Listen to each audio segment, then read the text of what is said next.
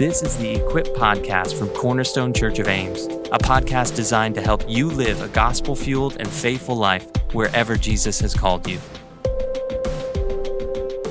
Welcome again to the Equip Podcast from Cornerstone Church. My name is Mark Vance.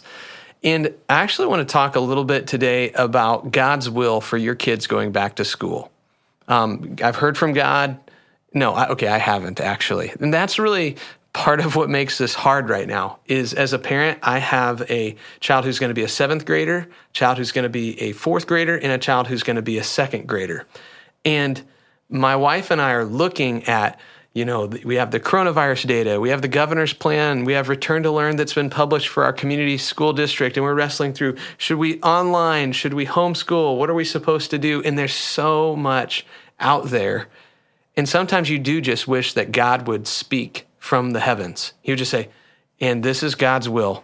Everybody needs to go hybrid model. You know, that would be so helpful. It would just be incredibly helpful to us. But it's not the way God works. And so, what I want to do is talk about the principle of how we live by wisdom in seeking the will of God in daily life. Because whether it's sending your kid back to school during coronavirus time, or should you buy this car, or what sort of job should you take, all of these are matters that are important for our life, but I can't give you a verse of scripture that's going to tell you, Thus says the Lord.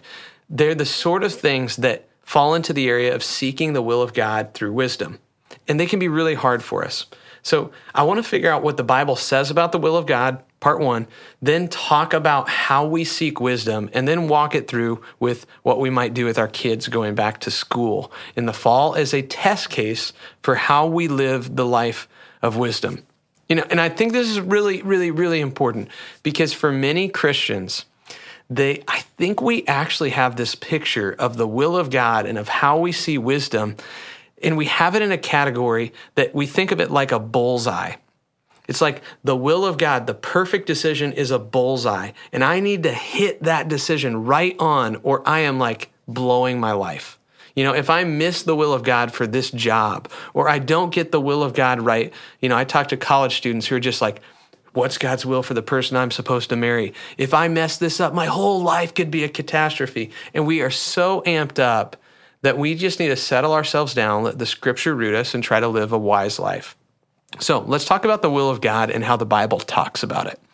First principle is this the Bible talks about the will of God in three different ways. The first way the Bible talks about God's will is the, we'll call this the sovereign will of God or God's will of decree. This is like Ephesians 1:11 that everything will work together according to the purpose of the one who has planned out everything according to his sovereignty. That God he is so powerful that all things are working according to his sovereign will. The second way the Bible talks about the will of God is his will of desire or his commanded will his moral will. Uh, think of 1 Thessalonians chapter 4, where Paul says to the Thessalonians, This is the will of God for you, your sanctification, that you would live in holiness and sexual purity. Okay, in that way, the will of God is not some sort of like, who should I marry or what job should I take or what should I do with my life? In that sense, the will of God is his will of desire. This is what I want for your life. The third way that Christians talk about the will of God is not the will of decree, his sovereign will, the will of desire, his commanded will, but the will of God in direction. What we mean there is Christians are saying God's specific direction for what he wants to you to do in the day-to-day decisions of your life. It's like a maze that we follow or a bullseye that we hit where we go, this is what God wants for my kids when it comes to the fall when it comes to sending them back to school, when it comes to what we're supposed to do with um, the car that we buy, what we do with our money. Now, I want to read you a quote from Kevin DeYoung talking about those three to, ways to think about the will of God. He writes this um, Trusting in God's will of decree is good, resting in his sovereignty is good. Following God's will of desire is obedience trying to figure out God's will of direction is a mess. It is bad for your life, it is harmful for your sanctification, and it allows many Christians to be passive tinkerers who offer strange spiritual reasons for doing less with their life. You see, what he's saying is, with the will of decree, God's sovereignty, we're called to trust in God's sovereignty, that he is king and Lord over all. With his will of desire, we are called to obey what God commands. We don't have to debate whether he wants our sexual purity. He told us that, so we obey what he commands. But in that will of direction, I don't have a verb to tell you what you're to do because the Bible never tells you to know God's will of direction for your life. It never addresses it. It doesn't presume that God has to magically, like Google Maps from heaven for your life, show you the step by step, turn by turn directions for how you're supposed to live. That's not the way the Bible talks about the way we live. If you think God's will of direction for your life should be like a Google Maps from heaven that, hey, I don't know what I should do with my kids, so I'm going to pray about it. I'll see a sign in the sky. You come up with hyper spiritual mumbo jumbo to direct your life when you should actually simply be living by wisdom. God doesn't speak primarily in that way. Now, at times in my life, in special moments, has God maybe intervened, given me a special sense that this is the way He wants me to go? Yes, and I bless God for that. But I'm never told in scripture to expect that God should do that. That what God does in his kindness is not what I should demand as God's pattern because that's not his normal way of acting.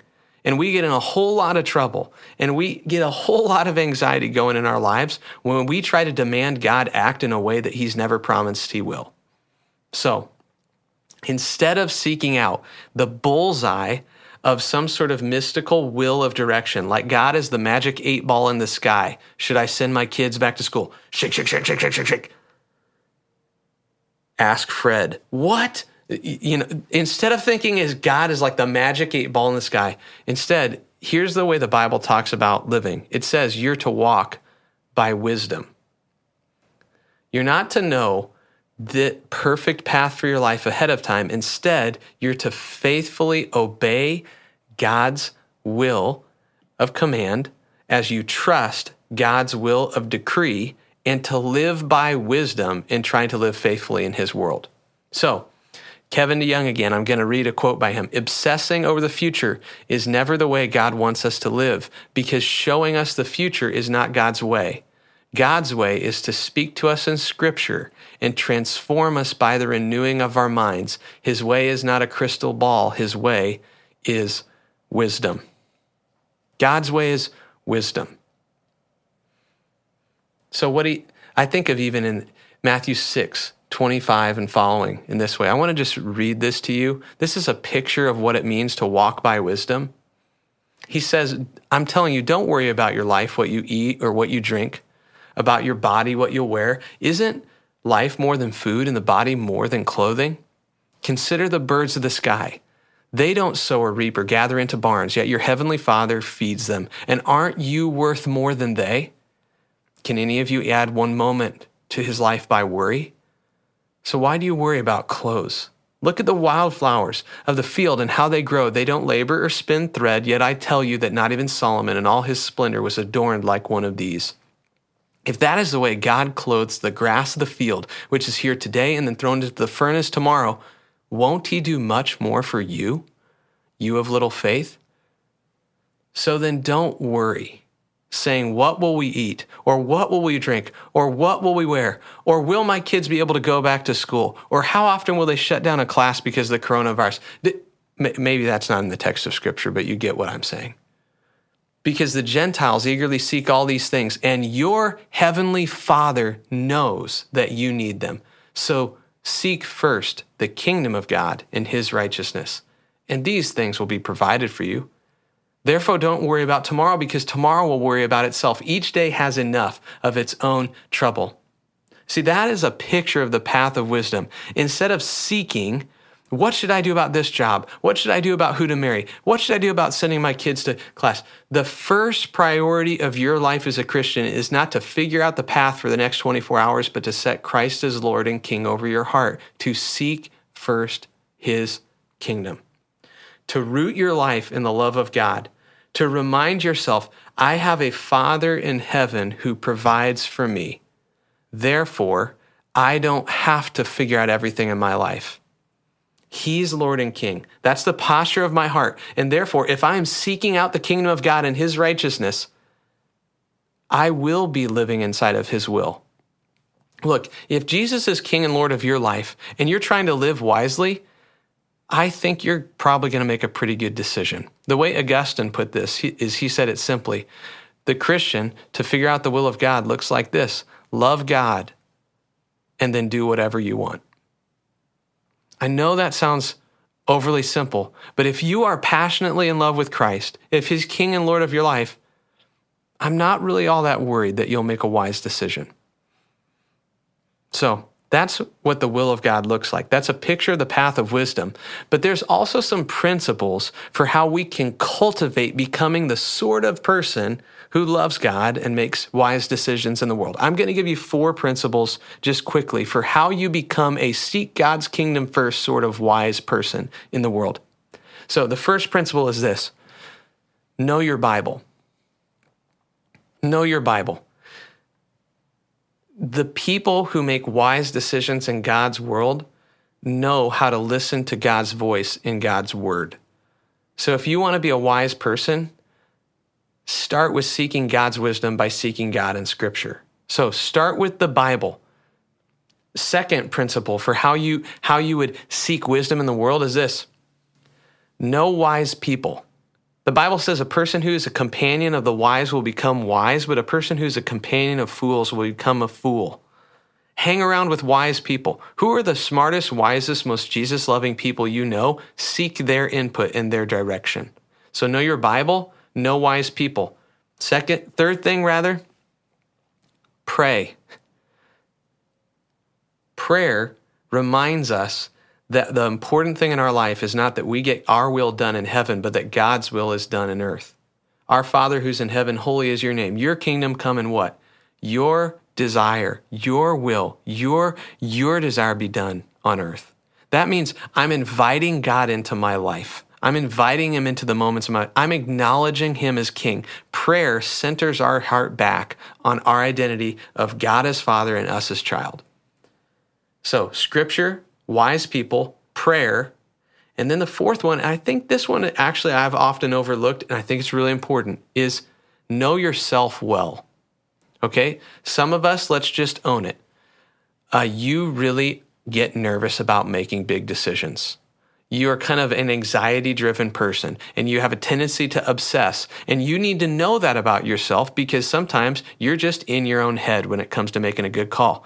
In my case, I'm perpetually addicted to making great decisions immediately and forcefully and quickly. And sometimes they're not actually that great of a decision. Like, little known fact about me, I've never returned a pair of clothing in my life. Even when it didn't fit, I already made the decision to buy it. Therefore, I don't go back on decisions and I won't return it. I know that that may not be the wisest thing, but I don't like living a halfway in life. So therefore, whatever I've decided, I stick with, which makes me a great person to live with as a husband. That was sarcasm. That was sarcasm. Okay, so back on back on the train here. Four principles, all right? Seek wisdom in scripture. Seek wisdom in wise people. Seek wisdom in centering your heart in prayer. And then seek wisdom by knowing yourself well and how God wired you. And then you know what you should do? You should make a choice and do something. Or not. But in either case, don't worry about whether you're perfectly hitting the will of God. Just try to make the wisest decision you can. Okay, so let me give you a couple practical examples in my life.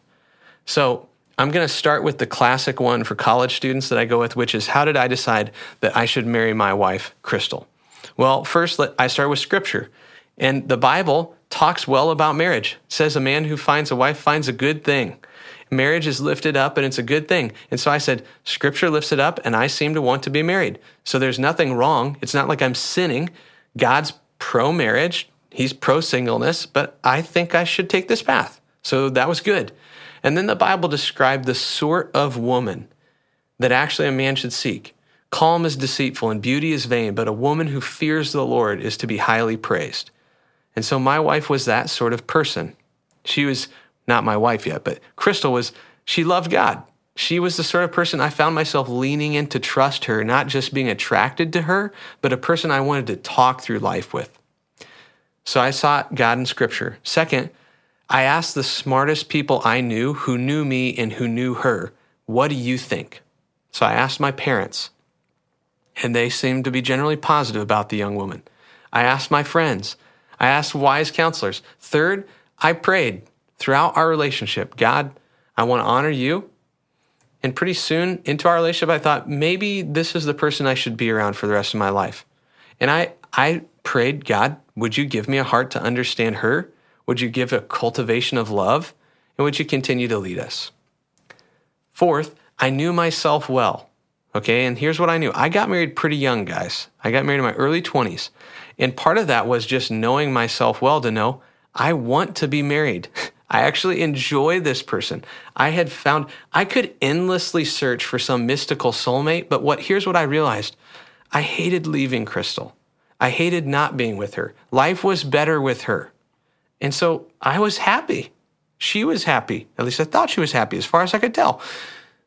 So, wisdom from scripture, wisdom from wise people, centering my heart in prayer, and then just knowing myself and my desires, it seemed like this was the best thing to do. And so, you know what I decided to do? If you like it, then you better put a ring on it. And so I put a ring on her finger. I asked her to marry me, and she became, in the moment when she said, I do, my magical, mystical soulmate. You see, people had this idea that you got to find your soulmate. That's what you're searching for in dating. But really, what I found is I found a wise, godly woman and I committed myself to her. And that made her the magical soulmate. I didn't have to figure out the soulmate junk beforehand. That came after commitment. So that's just a pattern of how. So that was how I got married. Now let's talk about the coronavirus, your kids in school. So, first off, wisdom from scripture. All right. The Bible doesn't talk about coronavirus. Okay, so uh, I can't give you a chapter and verse about coronavirus return to learn plans. What I can give you, though, is some principles that parents are responsible primarily to train up their children in the nurture and admonition of the Lord. That we're responsible to cultivate wisdom in our children, to discipline them to learn. Even, guys, the fact the Bible is a written book advocates for why, as Christians, we value educating people to read and to write and to things. So we can say actually, children making academic progress is wise and good. So, whatever posture of schooling we're going to take, we need to make a priority. What can we do to effectively educate our kids to learn well? That would be wisdom from scripture applied. Okay, how about wise people, important people in life? Here's what I would not recommend I would not recommend posting something on Facebook and saying, Hey, everybody, quick poll, tell me what I should do. That's assuming the 2,000 random people on your Facebook page who just happen to be scrolling through their feed enough to pick up the poll that you put out there will be the source of wise counsel for you. Like, how many of the wisest people that you know constantly scroll through their Facebook feed? So I'm just saying, generally speaking, here's what I want to do I want to actually think who do I know that knows how to make this decision? So for me, I wanted to talk to educators, like people in the school, because they know what the school is trying to do. And I wanted to ask them. My aunt happens to have a PhD in education in early childhood development, so she can really talk about what school's like. My friend, Dr. Corey Patton, is a pediatrician and understood the health concerns. So I tried to listen in to them, and the wisest person I know is named Crystal Vance. So I had to talk to Crystal because we needed to make a decision together about our home. So, wisdom from scripture, wisdom from people. Then, third, I wanted to pray. I wanted to pray about school. I wanted to pray for God to work health in our community. I want to pray for wisdom. He tells us to pray for wisdom for elected officials and people in authority. So I took that to mean our school board, even, and the principal and the people involved. I want to pray with my kids. because I don't just want my heart settled in the decision, I want their heart settled in the decision. And so we pray. Then we try to seek ourselves well and know ourselves. Here's one thing that Crystal and I both know about ourselves um, we are not great homeschooling parents. Um, if we were responsible to lesson plan everything for our children, they might be illiterate. And so we just are like, honestly, not great at the homeschooling plan. So, generally speaking, we knew by disposition that meant if our school is open, we would rather send them that way. The other thing is for us, involvement socially in our community for our kids has been a really good thing. And so, presence with their peers was valuable. But yet, at the same time, I'm a person who, because the nature of my job, I have to be around a lot of people outside of my home. And so there are more questions of how much of the virus exposure will I have or my kids have, stuff that are part of the calculus that our family needs to do. So I sought wisdom in scripture. I sought wisdom from wise people. I sought wisdom in prayer. I'm trying to know myself well and accurately. And then what am I supposed to do? Walk the path of wisdom and do something. So, drum roll, please. Here's what we're going to do. I don't know yet. We'll tell you on August 10th. All right. So here's the thing we don't have all the information on the return to learn plans. And so Crystal and I felt like looking at everything we could find, we can't make a full decision yet because we don't have all the information yet. And so we're all right with that. We're not obsessed about it. We'll make a good decision when the time comes. We are doing the best we can with the data that we have. And what we're confident on is this whatever decision we make, we won't be outside of the will of God because he doesn't have a bullseye for exactly what every family should do. Every family's calculus is going to be a little bit different. But you know what we know we will do? We'll make a decision that's wise because we're seeking him first and his kingdom first, and we're leading into the path of wisdom. So, parents, listen to me. Take a deep breath.